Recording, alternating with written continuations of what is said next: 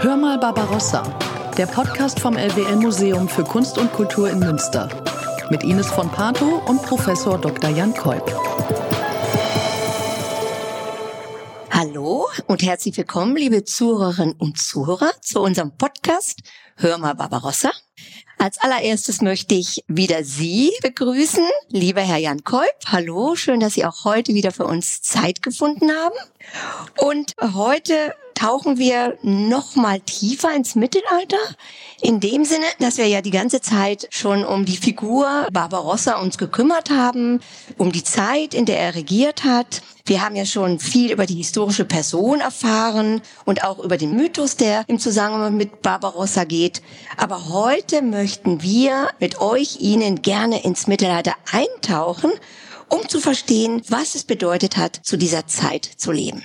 Ja, hallo, auch von meiner Seite. Lassen Sie uns tatsächlich mitten ins Mittelalter springen. Also, ganz offen gesagt, Herr Koip, wie hat denn die Gesellschaft damals funktioniert? Das ist zum Einstieg natürlich eine unheimlich komplexe Frage. Wie Ja, funktioniert das Gesellschaft? stimmt.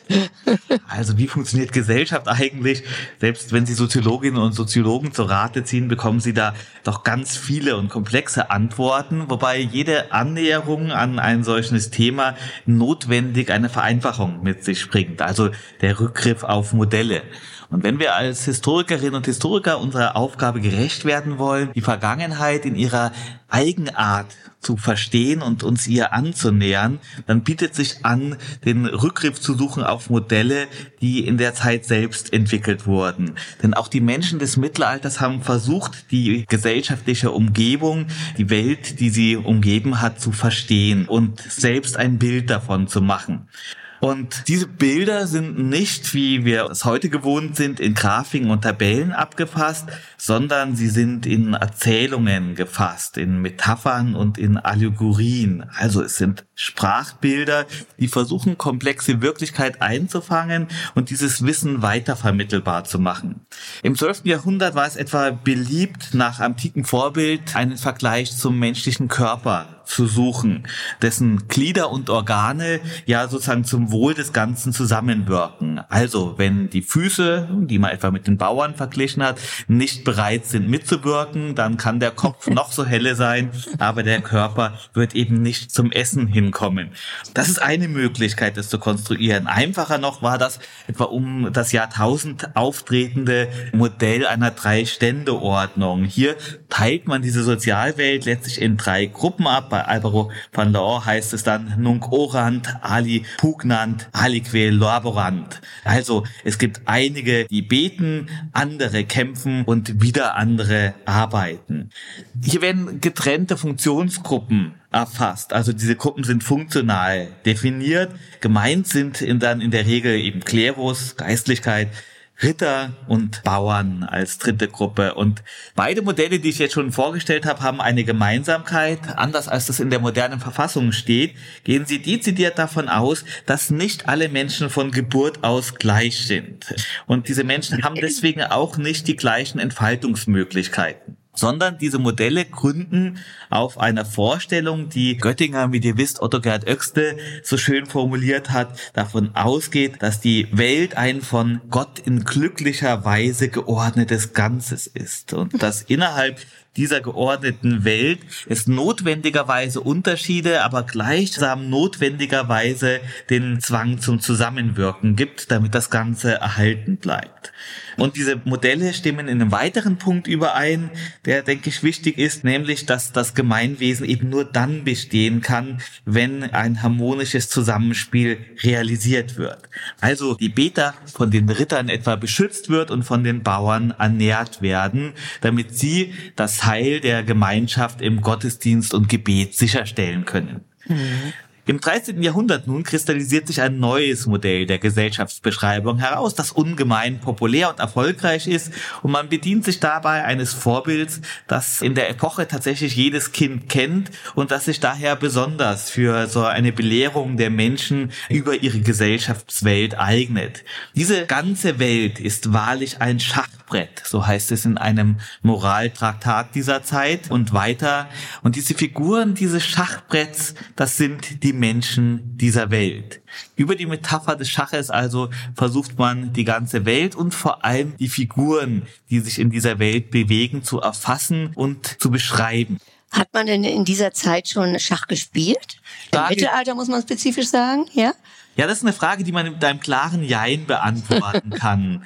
Nein, weil das Schachspiel in der rund tausendjährigen Epoche des Mittelalters relativ spät auftaucht. Also wir haben eine relativ lange Zeit Mittelalter, wo man Nein sagen muss. Und dann sozusagen kommt dieses Schachspiel als ein Fremdobjekt in das christlich-abendländische Mittelalter. Es ist im indisch-persischen Raum entstanden und ist dann sozusagen über die arabisch-muslimische Welt und über die Kontaktzone mit diesem Kulturkreis in Spanien und Süditalien ins christlich lateinische Europa transportiert worden, wo es erstmals im 10. Jahrhundert nachweisbar wird. Dieser Siegeszug ist aber sozusagen ein grandioser und unaufhaltsamer. Seit eben Schach bekannt wurde, hat es zunächst sozusagen in Kreisen des Adels, soweit wir es jedenfalls nachweisen können, Anklang gefunden und hat sich dann auf die ganze Gesellschaft als ein tatsächlich sozusagen Spielehit verbreitet.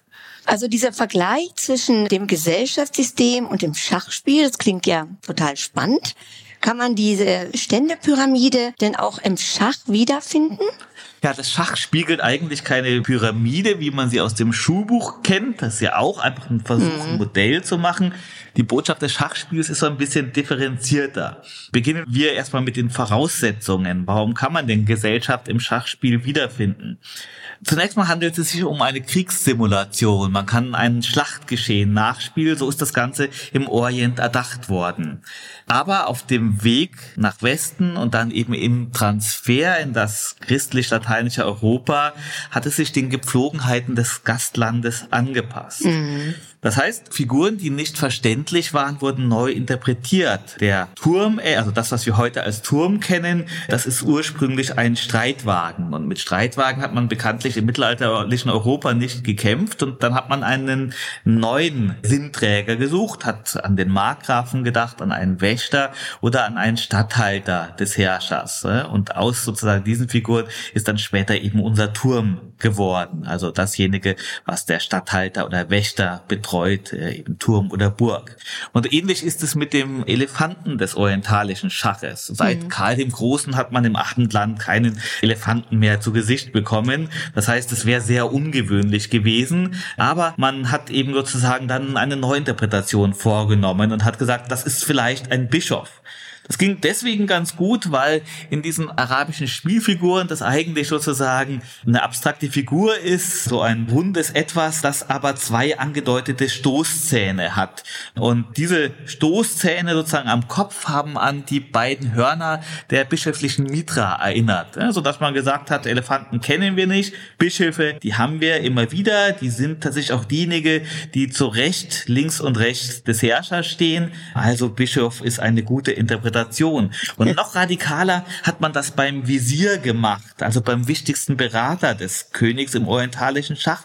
Denn für so eine zentrale Beraterfigur, einen Einflüsterer des Herrschers, hatte man in Mitteleuropa eigentlich keinen Bedarf. Nur ein Tyrann hat einen einzigen Einflüsterer oder einen, der für ihn alles regelt. Das wäre ja ein unfähiger Herrscher. Das heißt, den hat man nicht brauchen können und man hat sich dann überlegt, wem kommt denn zurecht dieser Ehrenplatz an der Seite des Herrschers zu? wer ist die Figur, die sozusagen mit dem Herrscher im Einklang steht.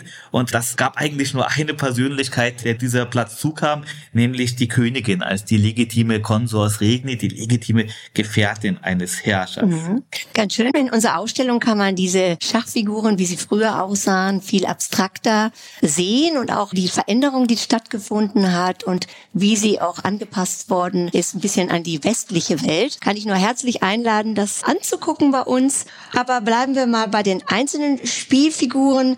Über den Kaiser haben wir ja schon viel gesprochen. Vielleicht könnten wir uns die Bäuerinnen und Bauern mal genauer angucken, weil sie im Grunde ja auch das Rückgrat der Gesellschaft bilden. Und was ist im Grunde die Aufgabe in diesem System? Ja, jeder Schachanfänger weiß, es gibt viele Bauern. Man könnte sagen, die sind wertlos, aber jeder gute Spieler weiß, dass ein Bauernopfer wohl überlegt sein will und dass die Bauern dem Spiel in entscheidender Weise Struktur verleihen. Die Botschaft, die also auch mittelalterliche Schachspielerinnen und Schachspieler gut verstanden haben, war, dass man Bauern nicht gering schätzen soll. Und dies umso mehr, als diese Figur ja in der Lage ist, auch die Offiziere zu schlagen und schließlich selbst aufzusteigen, wenn sie die gegnerische Grundlinie erreicht. Dieser Aufstieg ist wiederum nur dann möglich, wenn die Figur zunächst mal in kleinen Schritten unbeirrbar mhm. geradeaus voranschreitet. Und das ist dann die Botschaft mittelalterlicher Prediger an die Bauern. Bleibt bei eurem Leisten, geht brav Schritt für Schritt voran und dann mag euch am Ende tatsächlich sozusagen der verdiente Lohn winken, vielleicht auch erst im Jenseits, aber sozusagen jedenfalls eure Rolle ist tatsächlich eine kleinschrittige. Und diese geringe am Ende aber doch mögliche mögliche soziale Mobilität ist tatsächlich ein Kennzeichen mittelalterlicher Bauern. Also man wird als Bäuerin oder Bauer geboren und bleibt es dann auch? Muss ich mir das ganz so starr vorstellen? Ja, eben nicht ganz so starr. Es gibt durchaus Wege des Aufstiegs. Es gibt kirchliche Karrieren, wo die Herkunft eine vergleichsweise geringere Rolle spielt. Sie spielt selbstverständlich noch eine Rolle, aber hier gibt es neue Spielräume. Mhm. Und wichtiger vielleicht für das 12. Jahrhundert, mit dem wir uns beschäftigen, ist ein anderer Prozess, nämlich der die ritterliche Welt betrifft, der sogenannte Aufstieg der Ministerialität. Seit dem 11. Jahrhundert, also ich muss das kurz erklären, seit dem 11. Jahrhundert können wir beobachten, wie große Grundherren einzelne Personen aus ihrem hörigen Verband, ihrem unfreien Haushalt zu bevorzugten Diensten auswählen, sie etwa als Gutsverwalter ansetzen oder als Panzerreiter in den Dienst nehmen. Und dazu statten sie diese Leute mit Besitz in Form von Lehen aus, denn der Unterhalt von Pferden und Waffen ist selbstverständlich kostspielig und da braucht es eine materielle Grundlage. In der Zeit Friedrich Barbarossas gibt es jetzt Ministerialen, die an Besitz und Einfluss kaum hinter Grafen zurückstehen, die also Dutzende Burgen und ein viel hundertköpfiges Rittergefolge selbst mit ins Feld führen können. Also es gibt tatsächlich solche Spitzenministerialen. Deren Aufstieg geschah tatsächlich, und das ist ähnlich wie wir es im Schachspiel sehen, nicht über Nacht, sondern in vielen kleinen Schritten, in der Regel über Generationen hinweg. Wie beim Schachspieler geht's also langsam voran und es ist ja eine Männerwelt. Als Bäuerin ist es ungleich schwieriger, sozial aufzusteigen. Mhm. Also dann wäre im Unterschied zum Leben einer Bäuerin ein Leben als Adelige vermutlich ganz anders verlaufen, oder? Zu den bemerkenswerten Phänomenen des 12. Jahrhunderts gehört es, dass ein neues Bild der Frau entsteht. Hinweise für dieses neue Bild finden wir auf ganz verschiedenen Ebenen. Im Kirchenrecht etwa, wo die Vorstellung sich Bahn bricht, dass erst der Konsens, also die Einwilligung beider Partner zu einem gültigen Eheschluss führt. Mhm. Ne, also Ehe ist nicht mehr sozusagen der Verkauf einer Braut oder ähnliches, sondern ist ein gemeinsames Projekt, so kann man sagen. Und prägnanter noch scheint ein neues Bild der höfischen Dame, wie wir es aus der volkssprachlichen Dichtung, also den Epen und etwa dem Minnesang kennen. Mhm. Aus heutiger Sicht wird man die Gesellschaft des Mittelalters insgesamt als fast immer frauenfeindlich bezeichnen müssen. Aber im Kontext dieses Minneverbens tritt mit einem Mal eine Frauenfigur hervor, die das allumfassend Gute verkörpert und die daher höchste Verehrung verdient. Also sie ist nicht mehr das Abbild einer Eva, die das Böse in die Welt gebracht hat, sondern ein Abbild der Jungfrau Maria, die die Erlösung der sündigen Menschheit verspricht. Es ist umstritten, wie stark der Einfluss dieses neuen Frauenbildes auf das tatsächliche Denken des Alltags und auf das Handeln der Adelsgesellschaft war. Aber es ist nicht zu verkennen, dass im 12. Jahrhundert einige bemerkenswert gebildeten und selbstbewusste Frauenfiguren hervortreten. Mhm. Und natürlich begegnen uns jetzt auch begabte Schachspielerinnen, um darauf nochmal zurückzukommen. Denn wenn mit der Königin eine Frau auf dem Brett ihren Platz finden konnte, das ist ja anders als im arabischen Schach. Jetzt haben wir auf einmal eine Frau auf dem Brett und deswegen können auch Frauen am Brett sitzen, können dieses Spiel legitimerweise betreiben und dann stehen sie auf einmal mit den Männern in einem intellektuellen Kräftemessen und können beweisen, was sie können. Es ist ein Wettbewerb, den sie nach Auskunft der Texte nur zu oft für sich entscheiden. Von Emanzipation wird man hier sicherlich noch nicht sprechen können. Auch die Schachtraktate des späten Mittelalters sind voller Vorurteile über das vermeintlich moralisch schwächere Geschlecht. Ja. Aber es ist eine neue Möglichkeit für die Frauen, sich neue Spielräume zu erschließen und Spielzüge zu zeigen, die tatsächlich die Männerwelt zu beeindrucken vermögen. Mhm, spannend, klingt sehr spannend. Neues Frauenbild und Emanzipation im Mittelalter. Hierzu habe ich auch mit der Professorin Amalie Fössel gesprochen. Frau Fössel forscht an der Universität Duisburg-Essen zum Thema Gender im Mittelalter. Wir haben sie gefragt, inwiefern sie das neu entstandene Frauenbild auch im Alltag der Hofkultur durchgesetzt hat. Konnten auch andere Stände von diesem Bild profitieren? Das Bild der höfischen Frau ist eine idealtypische Vorstellung der Dichter und Minnesänger. Sie imaginieren die Frau als schöne und tugendhafte Lady, die man nur aus der Ferne verehren kann, die unnahbar ist. Die Realität sah anders aus. Frauen waren der sogenannten Mund unterworfen und unterstanden also in rechtlicher Hinsicht zunächst ihren Vätern, später ihren Ehemännern. Sie wurden verheiratet. Auch wenn im 12. Jahrhundert allgemein der Konsens der Eheleute gefordert wurde, blieb die Ehe doch ein Vertrag, und eine Vertragsangelegenheit zwischen zwei Familien. Junge Frauen hatten bei der Wahl ihrer Ehepartner nur sehr bedingt Einfluss. Das war etwas anders bei Witwen, die deutlich mehr Mitsprache beanspruchen konnten. Frauen agierten jeweils im Rahmen der Möglichkeiten ihrer, ihres jeweiligen Standes und der jeweiligen Familien- und Herrschaftsverbände. Dass sie unter Rechtsvormundschaft von Vätern und Ehemännern standen, heißt dennoch nicht, dass sie nicht eigenständig handelten. Königinnen übernahmen in Stellvertretung von Königen politische Verantwortung. Und das wurde von den Großen des Reiches allgemein akzeptiert. Sie fungierten als Regentinnen und waren vielfach in die Herrschaftsausübung eingebunden. Gräfinnen regierten aus eigenem Recht, so die Markgräfin Mathilde von Tussian im ausgehenden 11. und beginnenden 12. Jahrhundert. Viele adlige Frauen waren zudem Grundherrinnen, verwalteten ihre Eigengüter und traten als Stifterinnen auf.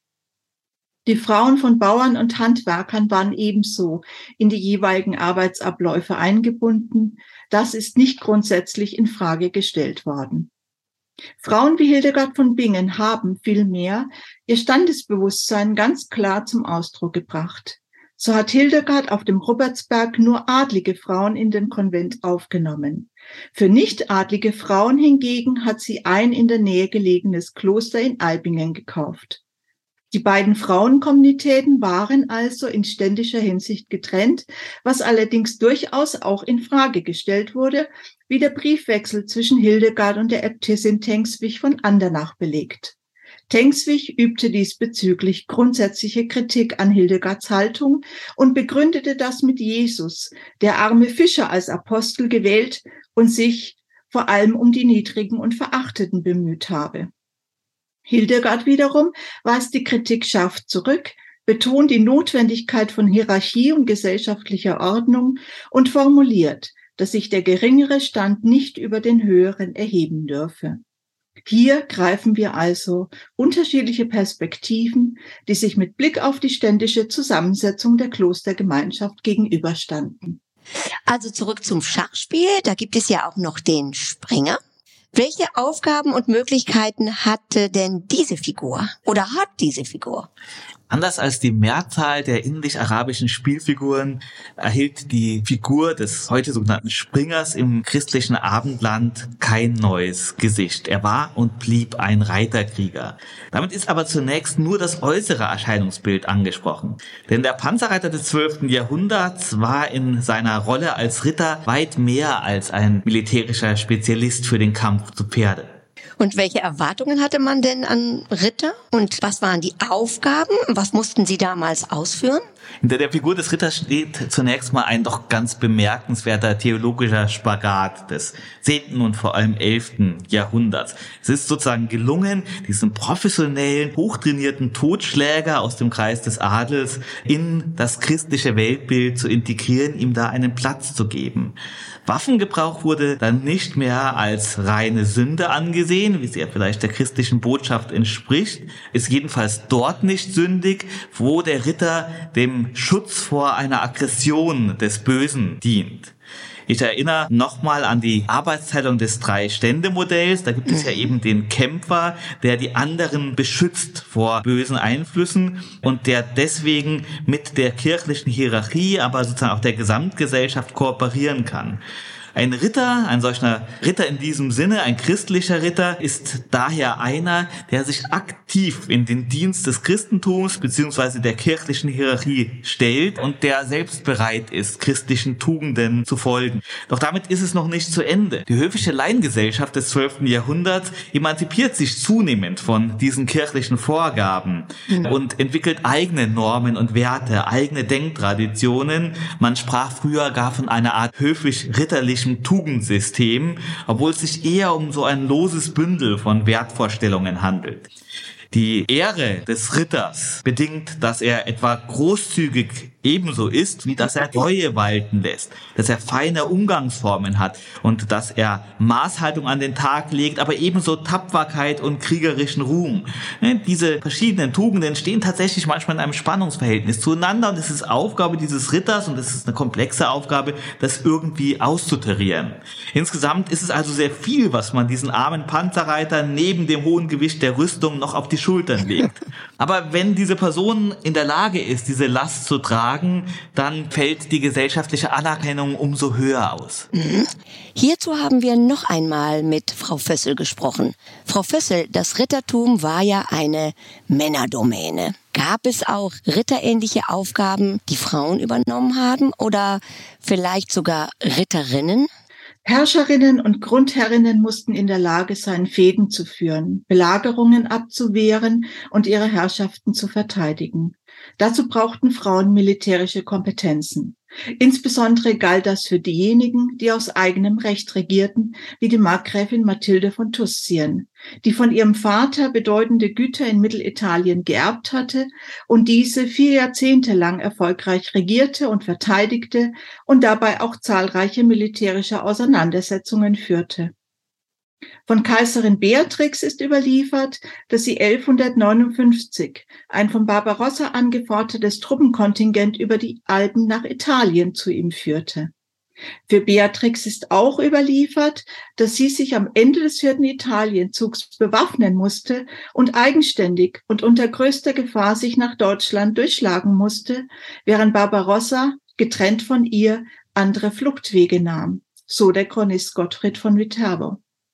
Diese Beispiele stehen wohl pars pro toto. Jede Herrschaft musste gegen Angriffe von außen verteidigt werden, in bestimmten Situationen eben auch von Frauen. Wenn man aber eine Frau als Ritterin bezeichnen möchte, dann gilt das vor allem für Jeanne d'Arc, die selbst nur Männerkleider tragen wollte und in der Wahrnehmung der Nachwelt eine Frau in Ritterrüstung geblieben ist. Sie war keine Adlige, sondern ein Bauernmädchen aus einem kleinen Dorf in Lothringen. Sie fühlte sich berufen, für den französischen König während des Hundertjährigen Kriegs zu kämpfen. Und es gelang ihr, dass sie als Befehlshaberin an die Spitze des königlichen Heers gestellt wurde. Sie eroberte für Frankreich die strategisch wichtige Stadt Orléans und führte damit die militärische Trendwende für Frankreich herbei. Sie erteilte nicht nur Befehle, sondern kämpfte aktiv und wurde bei einer Belagerung von Paris auch verwundet. Lieber Herr Kolb, im Mittelalter haben sich erste Universitäten gegründet und in Klöstern wurde auch gelehrt. Vielleicht können wir hier noch einmal konkreter werden. Die Frage, wer hatte eigentlich den Zugang zur Bildung? Ja, höhere Bildung ist im 12. Jahrhundert zunächst fest mit geistlichen Einrichtungen verbunden. Mhm. Dabei erwächst den bestehenden Bildungszentren mit langer Tradition in den großen Klöstern und vor allem an den Kathedralschulen eine zunehmende Konkurrenz. Man hat diesen Prozess tatsächlich als, und das zu Recht, als Revolution der europäischen Wissenschaft bezeichnet. Kritische Köpfe wie etwa der berühmte Peter Abelard waren nicht mehr bereit, sich in das enge Korsett kirchlich kontrollierter Lehre an den Kathedralschulen einpressen zu lassen. Sie begannen selbst zu lehren, zunächst gegen Bezahlung auf Straßen und Plätzen. Und daraus erwuchsen Universitäten wie Paris. Hier wurde, und das ist eben sozusagen die wahre Revolution, hier wurde der Zweifel unterrichtet, das mhm. Abwägen von widerstreitenden Argumenten, die Kritik der Autorität. Abelard und seine Weggefährten waren unangenehme, streitlustige, manchmal überkritische Zeitgenossen. Aber sie wiesen damit ihrer Zeit neue Wege des Denkens. Die wohlhabenden Studenten in Bologna nahmen die Sache sogar selbst in die Hand und sie organisierten ihre Universität sozusagen von unten. Sie engagierten sich Lehrer, sie bildeten sozusagen ein Gremium, das die Belange der Universität bis zur Finanzierung selbst in die Hand nahm. Zum Studium nun fanden sich in erster Linie Geistliche, oft unterer Weihe gerade ein, die im Dienst der Kirche Karriere machen wollten. Sie stammten teilweise aus den höchsten Spitzen des Adels. Wir sehen in der Barbarossa-Ausstellung eine ganze Reihe von Protagonisten, die etwa in Paris oder Bologna studiert hatten. Ne? Otto mhm. von Freising genauso wie den Arthur-Poeta, den mhm. späteren Papst Alexander III. und so weiter und so fort. Also die Eliten haben tatsächlich sich an diesen Universitäten, kann man fast schon sagen, die Türklingen in die Hand gegeben. Aber es gab auch durchaus begabte Aufsteiger und es gab sozusagen eine ganze Schicht von Klerikern, die höhere Bildung genossen hatten und die versuchten in dieser Welt ihren Platz über Bildung zu bekommen. Und natürlich gab es auch Frauen, die nach höherer Bildung strebten. Ne, Peter Abelard ließ sich bekanntlich als Hauslehrer der jungen Eloise engagieren. Die leidenschaftliche Affäre, die mit dieser überaus klugen Frau er geführt hat, die hat bekanntlich Geschichte geschrieben. Genau, die Liebe. Das lassen wir mal so stehen. Vielleicht können wir auch noch mal ganz kurz über die Bedeutung von Religion sprechen, weil der Klerus steht ja auch oben in der Ständepyramide und hat Religion die Gesellschaft zusammengehalten. Ja, die Religion ist tatsächlich ein ganz wesentlicher Orientierungspunkt für die Menschen des Mittelalters. Sie ist ein Hort für Werte und Normen, Sie ist eine gestaltende Kraft des Alltags, ein Impulsgeber sozialer Entwicklungen. Wir können heute zur Institution Kirche stehen, wie wir wollen, aber ihre Bedeutung für das Leben der mittelalterlichen Menschen ist schwerlich zu unterschätzen. Ja, das lassen wir vielleicht nochmal so stehen und betrachten das mehr in der Tiefe in einer nächsten Folge. Aber vielleicht können Sie ein kleines Fazit zum mittelalterlichen Gesellschaftssystem ziehen. Was würden Sie da bilanzieren und welche Bedeutung hat das Ständesystem für Barbarossa? Der Stauffer selbst Schach gespielt hat, das wissen wir nicht mit Sicherheit. Es gibt immerhin vage Hinweise. Aber Barbarossa scheint intuitiv die Regeln beherzigt zu haben, hm. die spätere Schachprediger dem König zuschrieben. Er hat begriffen, dass er seine Ziele nur in Kooperation mit anderen erreichen kann, nämlich durch ein geschicktes Zusammenspiel mit den Großen seines Reiches, durch eine Koordination der sehr unterschiedlichen Kräfte seines Herrschaftsgebietes. Was die Populares des Schachspiels angeht, also die einfachen Leute, die Bauern, so musste er im Lauf seines Lebens doch einige bittere Lektionen lernen. Insbesondere zu Beginn seiner Italienzüge konnte er wenig mit dieser Eigenorganisation der Städte, mit dem bürgerlichen Selbstbewusstsein der norditalienischen Kommunen anfangen. Es zeichnet diesen Friedrich Barbarossa aber aus, dass er bei allem schwäbischen Beharrungsvermögen doch bereit war zu lernen. Hm. Eine ganz persönliche Frage jetzt, Herr Kolb. Können Sie Schach spielen? Ja, ich bin ein unbegabter Dilettant, würde ich sagen, der Ach, aber Sie trotzdem sind ein Tiefstapler. Nein, das glaube ich nicht. der doch mit Leidenschaft hier und da am Brett ist. Sehr schön.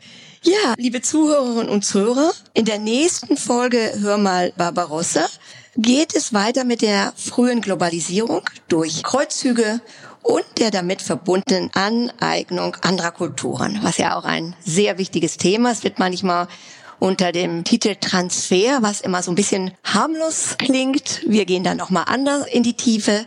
Vielen lieben Dank, Herr Kolb, dass Sie wieder bei uns waren. Vielen Dank, liebe Zuhörerinnen und Zuhörer, für das Einschalten und ich freue mich schon auf das nächste Mal. Ciao, Servus. Hör mal Barbarossa, der Podcast vom LWL Museum für Kunst und Kultur in Münster. mit Ines von Pato und Professor Dr. Jan Kolb.